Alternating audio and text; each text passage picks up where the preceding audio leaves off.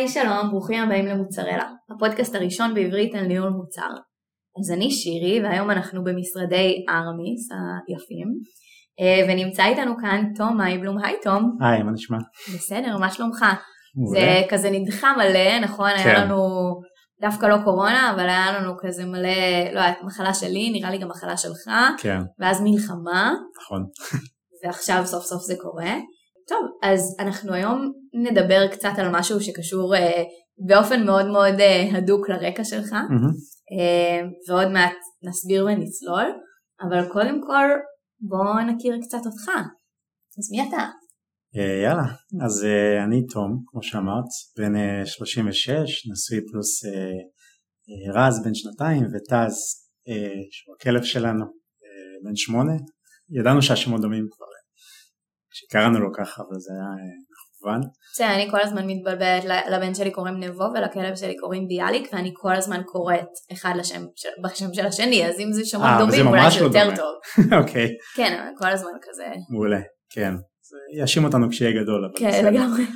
אה, זהו, אה, כמו שאמרתי גר בתל אביב, אה, היום אני בעצם Group PM בארמיס, זאת אומרת שאני מנהל צוות של מנהלי מוצר, מתוך כמה צוותים שיש לנו בארמיס שמתעסקים בתחומים שונים. ברקע שלי באמת אני התחלתי את חיי, את חיי הסייבר שלי אפשר להגיד, כמו רוב האנשים בארמיס ובישראל בצבא, אה, הייתי ב-8200 כמעט שש שנים אה, בתפקידים שונים ומשונים של אה, בעיקר מחקר רשתות וניהול צוותים וקבוצות שעסקו בדברים האלה. לאחר השחרור בעצם הלכתי לתחום אחר לגמרי, למדתי בטכניון הנדסה ביו-רפואית ארבע שנים ואחר כך עשיתי תואר שני, התעסקתי קצת במחקר של, בעצם פיתחנו מערכות שמאפשרות לחקור רשתות נוירונים אבל אמיתיות, כלומר רשתות נוירונים במוח של אה, עכברים האמת, אה, שזה מה שמוביל אותנו ללמוד על מוח האדם. אה, וזהו ומתישהו הבנתי שעולם האקדמיה לא ממש בשבילי אז עבדתי בכמה סטארט-אפים בתחום של מדיקל, ראייה ממוחשבת, דברים מהסוג הזה, אלגוריתמיקה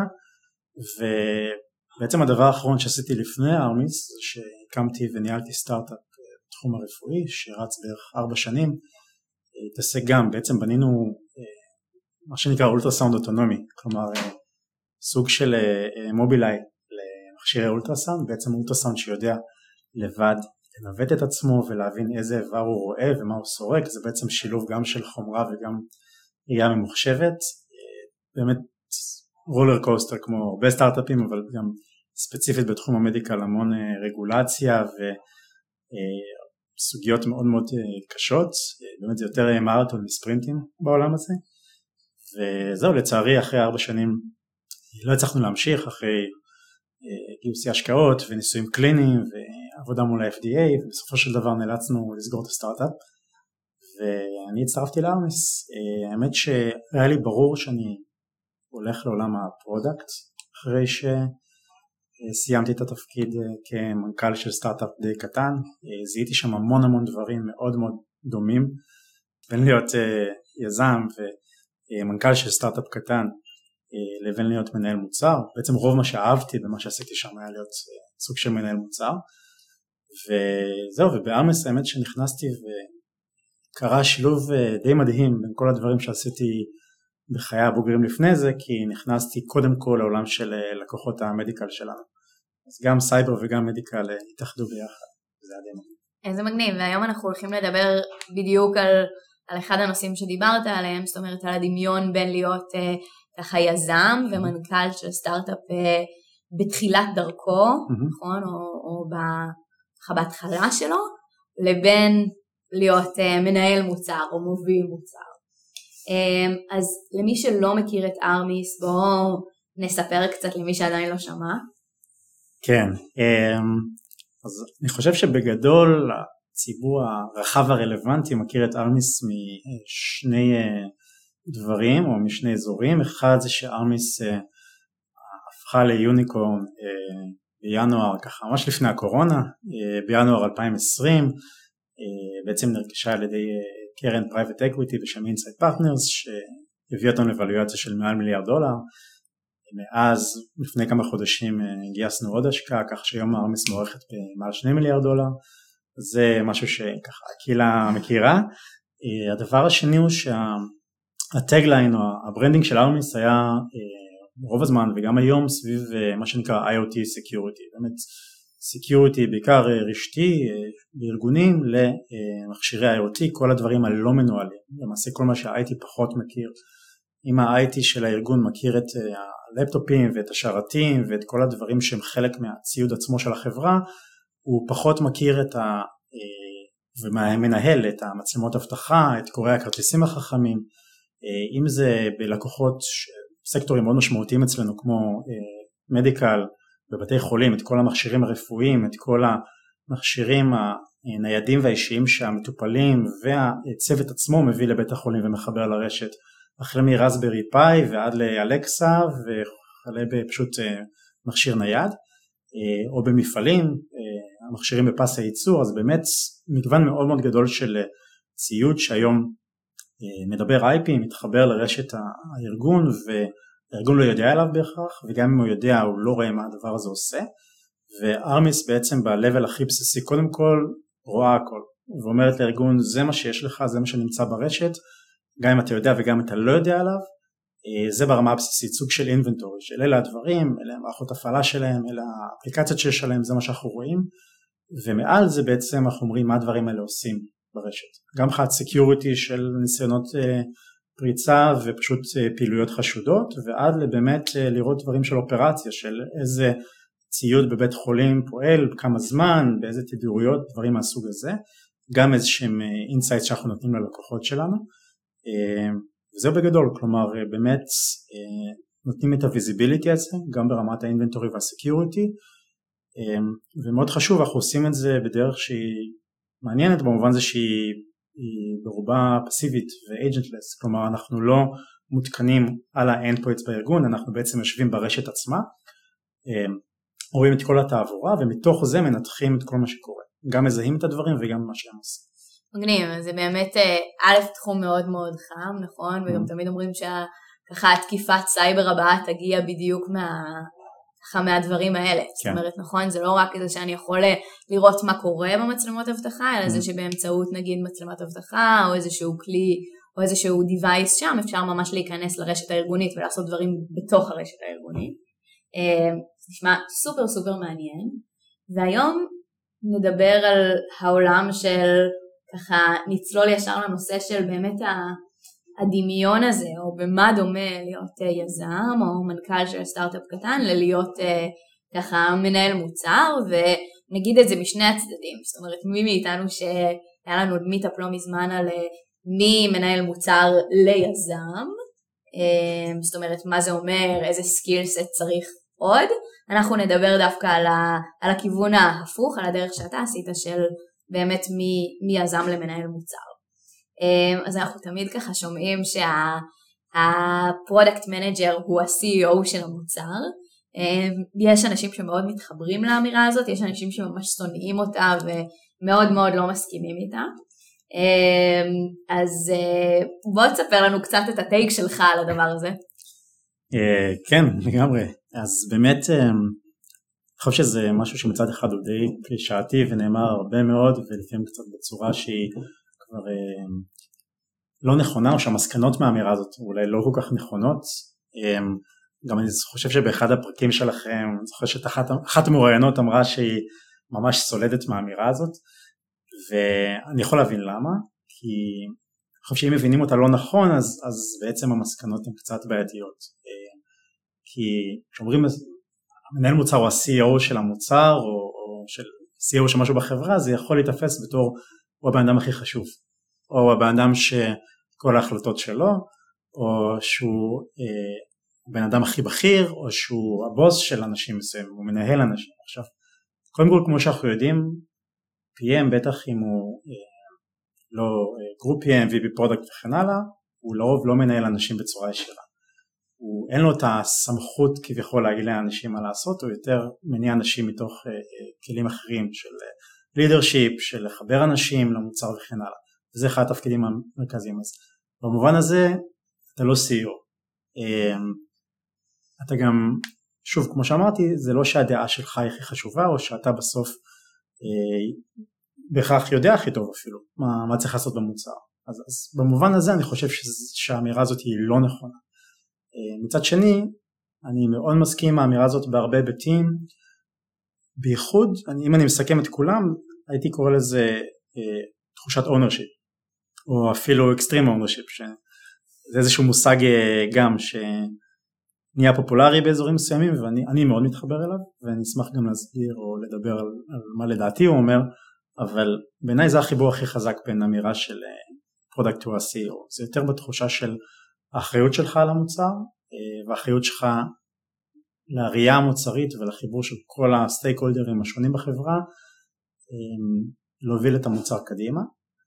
הדבר השני שבעיניי הוא מאוד מתחבר לאמירה הזאת של product או ה-CEO וגם אגב צריך קצת אה, אה, להגביל את זה או לשים איזשהו disclaimer שזה לא כמו CEO של חברה גדולה, אה, אני מאוד משווה את זה ל-CEO של חברה מאוד קטנה, של הסטארט-אפ שאני נגיד ניהלתי, של סטארט-אפ שהוא עד עשרה אנשים, אפילו אולי טיפה יותר, עד שלושים אנשים, משהו כזה, סטארט-אפים שבהם ה-CEO עושה המון דברים שהם לא רק להיות CEO באיזשהו מובן מסוים, אלא בעיקר לעשות כל דבר שצריך כדי שהמוצר יצליח. וזה מאוד דומה לדברים שלצורך העניין אני עשיתי כמנכ"ל של סטארט-אפ מאוד קטן, של יום אחד אתה יכול להסתכל על, על קוד ביחד עם מפתח, יום אחר אתה יכול לדאוג לזה שדברים ישוחררו מהמכס במקרה שלנו, או לרשום פטנטים ויום אחרי זה זה מן הסתם בהקשרים של הלקוחות שלך ולגייס השקעה ומכירות כן. בגדול אתה עושה כל יום משהו אחר בצורה מאוד דינמית בהקשר למה הדבר הכי חשוב כרגע כדי שהמוצר יצליח וכדי שהחברה תתקדם וזה אמ, שוב מין מושג קלישאתי jack of all trades אבל באמת סוג של מה שאתה צריך לדעת לעשות. אה, לכן גם לדעתי הפרופיל של מנהל מוצר הוא מאוד קשה למידול ולהבין בדיוק בדיוק מי זה מנהל מוצר טוב ואיך אני מגייס מנהל מוצר טוב כי באמת זה המון soft skills והמון דברים מאוד ורסטיליים שקשה לך למדוד בצורה מאוד מתודית לדעתי לפחות. לגמרי, זה גם הקטע הזה של אה, להגדיל ראש, שגם מאוד קשה למדוד אותו. זאת אומרת אני באה למנהל מוצר ואני אומרת לו אני צריכה שתוביל כאן.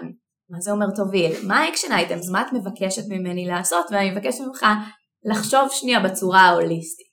אז הרבה פעמים אנחנו אומרים שהאחריות שלנו בתור מנהלי מוצר זה לא רק על ההצלחה שהמוצר יצליח, אלא זה גם על ההצלחה העסקית של המוצר שלנו. זאת אומרת שהמוצר יצליח בשביל שהחברה תצליח. אמ, אז בהקשר הזה אני דווקא כן מאוד מתחברת לאמירה הזאת. אמ, ואני חושבת שכל נושא ה-ownership או באמת ה-extreme ownership הוא נושא מאוד מאוד מעניין וגם כמו שאמרת די חם היום. Mm-hmm. רוצה אולי לספר לנו כי אני חושבת שרוב השאלה היא האם יש אחריות ספציפית למנהל מוצר, זאת אומרת האם זה מתחיל במקום מסוים, זאת אומרת זה מתחיל ב-road map ונגמר ב-backlog refinement ובזה שיש טיקטים מתועדפים בג'ירה. אה, ואני מניחה שהתשובה שלך תהיה זה לא נגמר שם. לגמרי לא, אה, אבל כן, מסכים מאוד עם הדברים שאת אומרת ואני חושב ש... שוב, אם דיברנו על leadership ו ownership לצורך העניין, אז leadership יש המון ספרים למנהיגות ומשהו שמאוד קשה למדוד, אבל באמת נושא שאני חושב יחסית מכוסה ומדברים עליו המון. על ownership אולי נשמע יותר טריוויאלי אבל הוא דווקא משהו שהוא יותר, הרבה יותר סבוך בעיניי. אה, איפה זה מתחיל, זה, איפה זה נגמר ומה זה אומר ownership אה, באיזשהו מובן. ואתה דיברת על, על הצלחה עסקית של החברה והמוצר, גם כאן זה דברים שאני או כל product אה, manager בארמיס מרגיש שהוא אחראי עליהם, אבל הוא לא היחיד שאחראי עליהם, היא לא היחידה שאחראית עליהם, כלומר זה משהו שאם אתה חושב על איך אני מודד את עצמי, מה ה-KPIs או מה המטריקות שאיתם מודדים הצלחה של PM, זה כמעט אף פעם בתפיסה שלי לא משהו שהוא אחראי עליו בצורה בלעדית אז מאוד קשה למדוד. אז להפך צריך למדוד על כל הדברים האלה.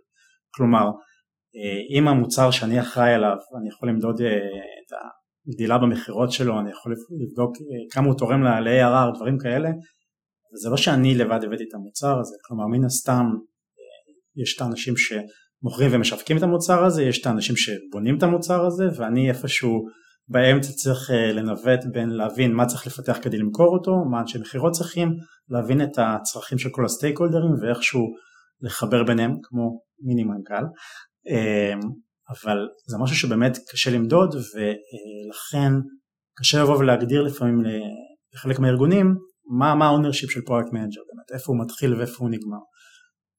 כן, אני ממש חושבת ששוב, כל העניין הזה של um, למדוד לצורך העניין את ההצלחה במכירות, שזה מדד שאני אגב, שוב, לא באיזה corporateים ענקיים, אבל בסטארט-אפים uh, נגיד עד 80-100 אנשים, אני מאוד מאמינה שזה מדד של מנהל מוצר. Um, זאת אומרת, כי אני בתור מנהלת מוצר צריכה לתת ל marketing את החומרים, לעזור להם לבנות את החומרים ואת מה זה המוצר הזה. אני צריכה לעזור ל sales להבין איפה אנחנו נמצאים בתחרות ואיך מדברים הכי נכון עם, אה, עם ה user כדי למכור את הדבר הזה. אז אני דווקא מאוד מאוד מתחברת, אולי לא בכל המוצרים, אבל כן במוצרי B2B אה, אה, קלאסיים, בטח בתחומים של, של security. Mm-hmm. אני חושבת שזה מאוד מאוד רלוונטי. אמ, לגמרי, כלומר אני חושב שכמו שאמרנו למנהל מוצר אין הרבה דברים שהוא אחראי עליהם בצורה בלעדית וכיוון הפוך הוא בעצם אחראי על הכל, כלומר כמו שאמרת ב-B2B בסאס אנחנו למעשה בסופו של דבר הרבה מהלקוחות שלנו בטח בשנים הראשונות של ארמיס זה תהליך שבו יש POC או בשפה הארמיסית אנחנו קוראים לזה POV, Proof of Value שבו בעצם אנחנו אה, מגיעים ללקוח, רוב הלקוחות שלנו לקוחות גדולים, פורצ'ן 10 חלקם, פורצ'ן 100, בתי חולים, ארגונים כאלה שאנחנו צריכים להוכיח להם value ותהליך אה, משמעותי שבו אנחנו מתקינים את המוצר ואנחנו אה, רואים שהוא נותן את ה-value ואנחנו מלווים את הלקוח אפילו בקונפיגורציה, בקסטומיזציה של המוצר, בלראות מה הוא נותן לו, מה ה-use cases שהוא צריך ואיך אנחנו משפרים את זה, תהליך שהוא דורש אנשים, בטח בקצה, בצד שפוגש את הלקוח, אבל גם אותנו כ product managers כדי בסופו של דבר לעשות ולעזור במה שניתן אה, כדי שהלקוח ירצה את המוצר. וזה אין לזה משהו שאפשר לדייק אותו במובן הזה. כלומר הציפייה שלנו בארמס ממנהלי מוצר זה לעשות מה שצריך כדי שזה יצליח. אז אם בסוג אה, לקוח מסוים או בוורטיקל מסוים שאנחנו מתעסקים בו אנחנו צריכים אה, לתת יותר אימפקט ופוקוס על באמת איך אנחנו פוגשים את הלקוח ב-POV הזה ובמכירה אז שם ה-PM יהיה והוא ינסה לעזור שם ואם זה יותר בצד של ה-R&D ולבוא ולפתח ולאפיין עוד פיצ'רים שחסרים לנו אם זה כי אנחנו רואים שהלקוח צריך את זה אם כך רואים אה, תחרות מה היא עושה וכן הלאה אז לבוא ובאמת ללוות יותר אה, אה, את הצד הזה ולרוב זה יהיה פשוט שילוב של הכל וכל יום יראה קצת אחרת. אז שוב אני מאוד מאוד מסכימה עם זה, אני חושבת שהרבה פעמים, א', העניין הזה של לקחת אחריות הוא קצת אה, אפור, נכון? זאת אומרת, לא תמיד אני, אה, לפעמים בסטארט-אפים קטנים זה שונה, אבל אה, אפילו אם זה חברה שאני לא יודע, אולי אני דורך למישהו, כאילו אולי אם אני עכשיו אקח על זה אחריות על הנושא הזה, אולי אני דורכת לאיש המכירות על הרגליים, אולי אני דורכת לסיילס אנג'יניר על הרגליים, אה, איך אני בעצם אה, גורמת לזה שככה זה לא יהיה, לא ייראה ככה. Mm-hmm. כן, זה משהו שהוא באמת uh, מאתגר, כלומר, מן הסתם הממשקים שלנו הם uh, גדולים ורחבים, אנחנו כ product managers בחיכוך עם כמעט כל stakeholder בארגון וצריכים לדעת מן הסתם לתת לו גם את המקום שלו בתוך הצוות, בתוך מי שצריך לגרום למוצר הזה להצליח, אה, מצד שני לוודא שדברים לא נופלים בין הכיסאות. מן הסתם זה גם תלוי בתרבות של הארגון ובאנשים שהארגון מביא, אני חושב שבארמיס אין כמעט אנשים, או כל האנשים מן הסתם אנשים פרואקטיביים שמגדילים ראש מעבר למה שהגדרת התפקיד שלהם אומרת, אבל מ product managers אני חושב שהציפייה היא על אחת כמה וכמה, תמיד להגדיל ראש, תמיד להיות פרואקטיביים בנקודה הזאת של איפה אה, צריך אותי, איפה המוצר או הארגון צריך שאני אהיה כדי שה...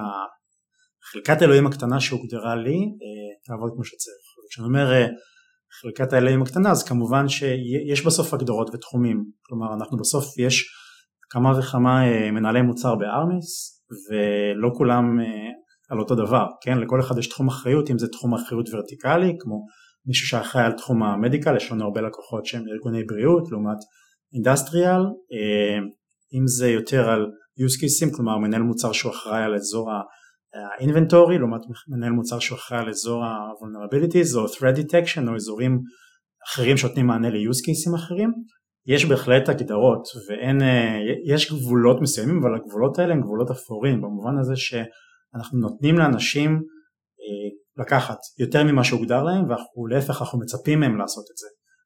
אף פעם לא נאמר בארמיס למישהו לא, כאילו אל תיקח אה, מעבר למה שהוגדר לך, זה ממש ב-DNA שלנו אני חושב. כן, אני מאוד מתחברת לזה ומילה שככה עולה לי פה זה באמת כל העניין של אימפקט, זאת אומרת היכולת אה, לעשות אימפקט ולהשפיע. וזה נשמע ששוב בצד, בצד האחד של זה זה לקחת אחריות ולהגדיל ראש ובצד השני איזה כיף זה ברגע שיש הצלחה וברגע שאתה יודע שאתה גרמת להצלחה ואתה בעצם עשית את הדבר הזה שככה הזיז את המחט וגרם לאחד מהפורצ'ן 100 או 500 או 10, או 10 אה, להיות אה, לקוח של ארמיס. אז יש לך איזה דוגמה לזה? אה, כן, בטח. יש לנו כמה דוגמאות ואני חושב שקודם כל לפני הדוגמה באמת נגענו כזה במושג הזה אקסטרים אורנשיפ אז באמת זה מושג שגם קיבל איזושהי פופולריות גם יצא איזשהו אה, אה, ספר מתישהו של כמה יוצאי אה, הקומנדו הימי האמריקאי ה-Navy Seals שבעצם הגדירו מה זה extreme ownership בעולם שלהם של המושג היותר צבאי. הספר הזה הוא באמת קצת מיליטנטי לא בהכרח כולם יאהבו אותו אבל הוא ממש מתאר גם את התפיסה היומיומית שלהם ואיך הם עוברים הכשרה שבה כל Navy Seal, כל לוחם קומנדו ימי, איך, איך התפיסת ה ownership שלו נראית ומה זה אומר extreme ownership, שבאמת לקחת קצה לקצה ולהרגיש אחריות על הכל, ושוב גם כאן צריך מאוד להדגיש את הבלבול הזה ש extreme ownership הוא אחריות על הכל, לא אומר שאתה עושה הכל, זה רק, לא רק, אבל זה בעיקר לוודא שהדברים נעשים, ולקחת אחריות אם הם לא נעשים, מה הכוונה? אה, גם אצלנו בארמיס לצורך העניין אם אני מצפה מ product manager להוביל את התחום שלו, אה, זה לא אומר שהוא צריך לעשות את הכל וגם שוב הוא לא הבוס של אף אחד אה, ברוב המקרים אה, אבל צריך לוודא שהדברים קורים ואם הדברים לא קורים אז להניח שזה באחריותנו. כלומר אם מישהו לא הבין משהו אם זה ב-R&D או ב marketing או ב-QA או בכל מקום אחר לא להניח שזה טעות של הבן אדם הזה, להניח שזה טעות שלנו מכיוון שאו שלא הבנו את האינפורמציה כמו שצריך, לא הגדרנו מה צריך לעשות, כלומר כל הזמן אם דברים לא מצליחים להסתכל על עצמנו אה, ולחוש אחריות על זה שהם לא הצליחו, כלומר באמת אחריות טוטאלית ואפילו קיצונית ומוגזמת באיזשהו מקום, כלומר כל דבר שהוא לא בהגדרת תפקיד של ה product manager שלא מצליח אה, או להתפספס, להבין אה, למה לא העברנו את האינפורמציה או מה היה חסר לבן אדם שהיה צריך לעשות את זה, גם אם זה לא אנחנו. ובהקשר של דוגמאות אז באמת יצא לנו לעשות המון דברים שאני לא יודע אם בכל ארגון יגדירו אותם כעבודת product manager אבל אנחנו באמת נכנסים מאוד מאוד לקרביים, אנחנו קודם כל ציפייה של product managers בארמיס באמת להיות מאוד טכניים. ולמרות שאנחנו בהגדרה כל PM עושה end-to-end, אין PM שאצלנו לא עושה outbound או לא uh, מדבר עם לקוחות, uh, לא צריך להבין את השוק אבל מצד שני גם כולם צריכים להבין את הפרטים הכי טכניים ולדעת לעבוד עם R&D בצורה הכי עמוקה וקורות הרבה דוגמאות כאלה, קורה שאנחנו מגיעים ללקוח או מדברים עם לקוח, נגיד דוגמה אחת זה לקוח רפואי די גדול שבא ואומר לנו תקשיבו, יש איזשהו אזור בארגון שלנו, ברשת שלנו, אזור רפואי, מכשור רפואי, שאנחנו לא רואים ואנחנו לא מנהלים ואף מוצר גם לא, לא רואה אותו. אמ, ואנחנו צריכים שתעזרו לנו למצוא אותו. וזה היה קצת מוזר, כלומר יש איזשהו אזור ברשת שאנשי ה-IT של הארגון מסתבר שהם לא מכירים, לא מנהלים אותו, של מכשירים רפואיים של איזשהו יצרן אחר. ובגדול זה היה מין קצה חוט כזה שבואו תמשכו בו וזה היה מאוד לא סטנדרטי במובן הזה של זה לא מוגדר מה הצורך בדיוק, לא מוגדר מה, מה, מה, מה, צריך, מה הפתרון אפילו, אה, וזה מונחת לשולחננו ואין באמת איזו פונקציה מוגדרת בהכרח שתעשה את זה, כי שוב, קשה להגדיר עדיין ל-R&D מה צריך לעשות, בטח לא לפונקציות לא טכניות, ואנחנו לקחנו את זה בצד שלנו, והתחלנו לחקור גם בעולם, להבין כאילו מה, מה זה יכול להיות, מה זה הדברים האלה, סוגי המכשירים שנמצאים שם ברשת הזאת, אה, איך אולי יש שם איזושהי חתימה, איזשהו משהו שנוכל לראות ואחרי איזשהו מחקר באמת זיהינו שיש אולי דרך לראות אותם ואז בגדול ישבנו עם חוקר הרשת בארמיס ואמרנו אוקיי בוא ננסה לראות את התעבורה הזאת בוא נסתכל על זה ביחד וישבנו והסתכלנו מצאנו שם משהו שבאמת נתן לנו אינדיקציה שאנחנו רואים את הדברים האלה ובסופו של דבר נתנו את ה-proof of concept הזה הצלחנו לפתח את היכולת ומנקודה שבה הלקוח זרק לנו איזשהו משהו של יש דברים שאני לא רואה ואני לא יודע אפילו לראות אותם ומה הם הגענו למצב שאנחנו נותנים לו visibility אה, מלא לאזור הזה אחרי cycle שבו אנחנו כמובן חוקרים את זה product ו research ביחד עד בסוף ההגדרה ל-R&D מה צריך לעשות ועד ל deliver שלם של הפיצ'ר הזה ללקוח. אה, ועוד פרט מעניין שבדיעבד אחרי שהבאנו את זה ללקוח הזה וכמובן כל דבר שאנחנו מפתחים אנחנו פורסים בסוף רוחבית גילינו את אותו דבר אצל לא מעט לקוחות מדיקל אחרים שהסתבר שיש להם את הרשת הזאת ואת המכשירים האלה שמדברים בה והם לא היו מודעים לזה בכלל ואפילו לא אמרו לנו על זה משהו כי הם לא ידעו שזה קיים. אז במקרה במין צורך כזה ספציפי של לקוח אחד קטן שבו נכנסנו ממש לעובי הקורה מה שנקרא הצלחנו להביא value לעוד אה, אחר כך עשרות לקוחות בצורה שהיא ממש פרואקטיבית מהכיוון שלנו בלי שהם אמרו לנו אנחנו צריכים שתעשו משהו. ומדובר כאן גם על איזשהו differentiation זאת אומרת הלקוח הזה אמר לכם שאין מישהו אחר בשוק שעושה את זה. Mm-hmm. אוקיי אז אנחנו ככה לקראת סיום ובואו אולי תספר לנו על באמת כיום מה האתגרים אצלכם בארמיס שאתם מנסים לפתור? כן, אז באמת, אמ, כמו שאמרנו בהתחלה, ארמיס עברה אה, חמש שנים של צמיחה מטורפת של הגיעה כבר לאקזיט, לסטטוס unicorn, והיום אנחנו באמת, אה, המטרה הגדולה של ארמיס היום כשאנחנו מסתכלים קדימה זה בסופו של דבר כמו אה, חברות בסטטוס שלנו זה להסתכל על ה-IPO, כן? להגיע ל... ממיליארד לעשרה מיליארד ויותר. וכדי לעשות את זה באמת למרות שעשינו המון דברים נכון עד היום עובדתית אה, צריך ללמוד איך אנחנו עושים את השלב הזה של ה-growth אה, ולשנות כמה דברים אה, לטובה ושוב לא בגלל שדברים לא עבדו קודם אלא כי לא כל דבר שעושים מתאים לכל שלב. ויש לזה הרבה משלכות מוצריות.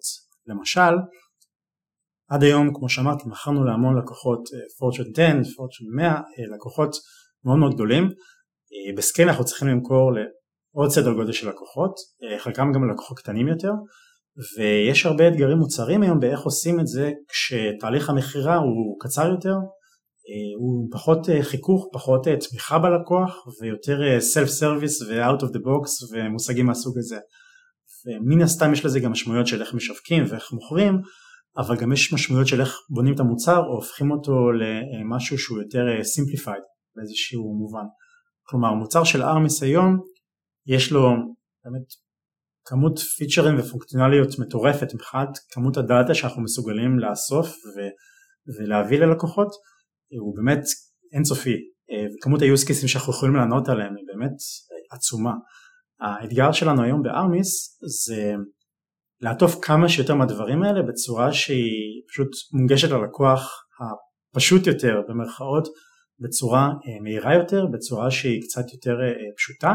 וזה אתגרים של simplification אה, ודברים מהסוג הזה שאנחנו באמת מתעסקים איתם המון ומקדישים היום המון פוקוס מוצרי בארמיס יותר על ה... בוא נקרא לזה ה usability מאשר על הפונקציונליות שזה דברים שגם ארמיס וגם אני מניח רוב הסטארט-אפים בשנים הראשונות כדי להגיע לכמה שיותר לקוחות וכדי להצליח מסחרית אה, מתעסקים בזה יותר בלפתח עוד פיצ'רים עוד פונקציונליות והיום זה ללטש את הדברים האלה. אה, אז זה, זה באמת אחד האתגרים המהותיים שלנו. לגמרי. בתור אה, ישראלים אני חושבת בעיקר במקומות כאלה של security שה, שהחלק הטכני הוא מאוד מורכב אתה קודם כל הולך לדבר הטכני לפצח אותו להביא כמה שיותר יכולות וכזה העטיפה והסיפור וזה מגיע אחרי. לגמרי, כן, וגם אנחנו רואים את זה מהלקוחות, כלומר, יש גם בעולם ה-B2B, כמובן שיש יוזרים uh, uh, רגילים כבר לאיזשהו uh, סטנדרט, אחת המוצרים שהם משתמשים בהם, בטח המוצרים שהם משתמשים בהם באופן אישי, לא, לא מקצועי, לא בחברה, אבל גם המוצרים המסחרים שהם עובדים איתם, מצפים לאיזושהי רמת שימוש ואיזושהי נוחות שהיא כבר uh, state of the art אפשר להגיד.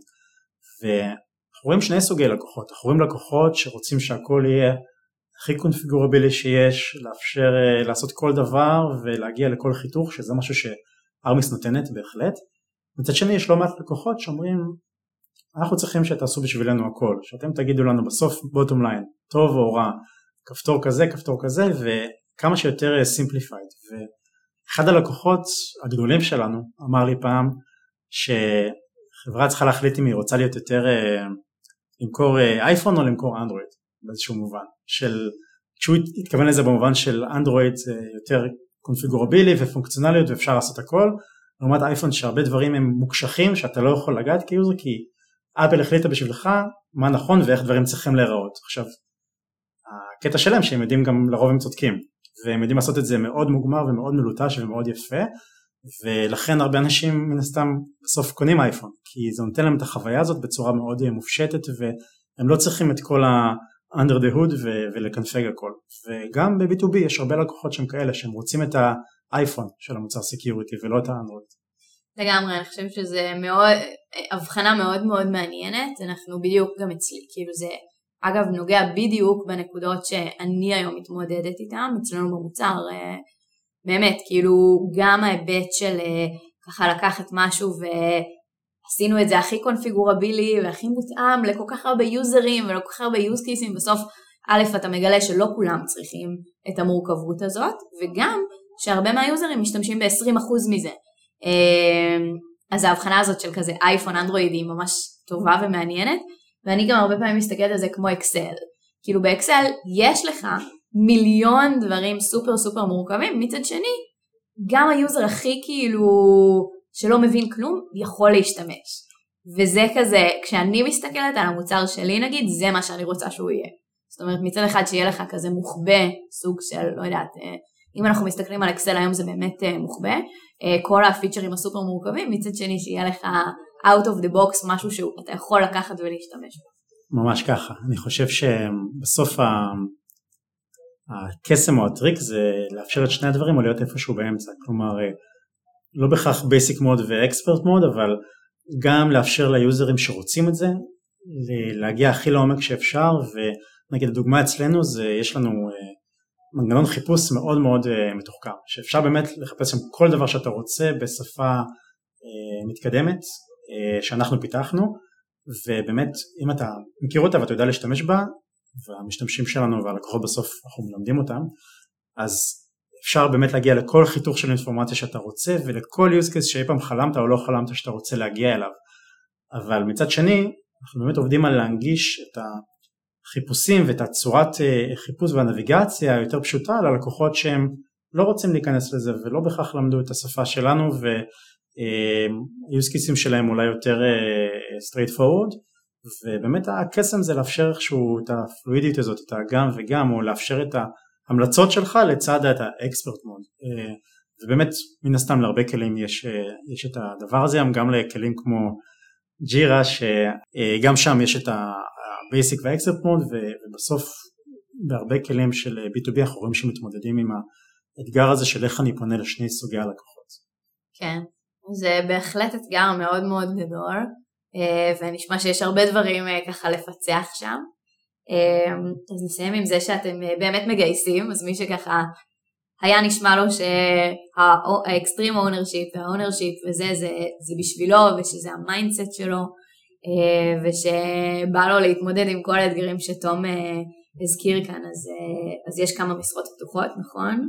כן, בהחלט אנחנו מגייסים היום, גם בתקופת הקורונה למעשה ארמיס צמחה בטירוף בעשרות אחוזים בכל המחלקות, ב-R&D ובכלל, אנחנו לא עצרנו אלא אפילו די להפך, וגם היום בקבוצת ה-product אנחנו מגייסים בעצם PMים לכל הצוותים שלנו וגם אה, לתפקידים אה, משיקים ל-UX, Design, באמת אה, אנחנו מגדילים מאוד את הקבוצה גם כדי לעמוד בכל האתגרים שאנחנו מדברים וכדי להפוך מיוניקורן לדקקורן, מה שנקרא, לחברת עשרה מיליארד. מדהים, טוב, אז תום תודה רבה, היה לי סופר סופר מרתק ובטוחה שגם למאזינים שלנו. אז אנחנו היינו אה, מוצרלה. אם אהבתם את הפרק הזה תעשו לנו לייק בפייסבוק, יש לנו גם עמוד בלינקדאין.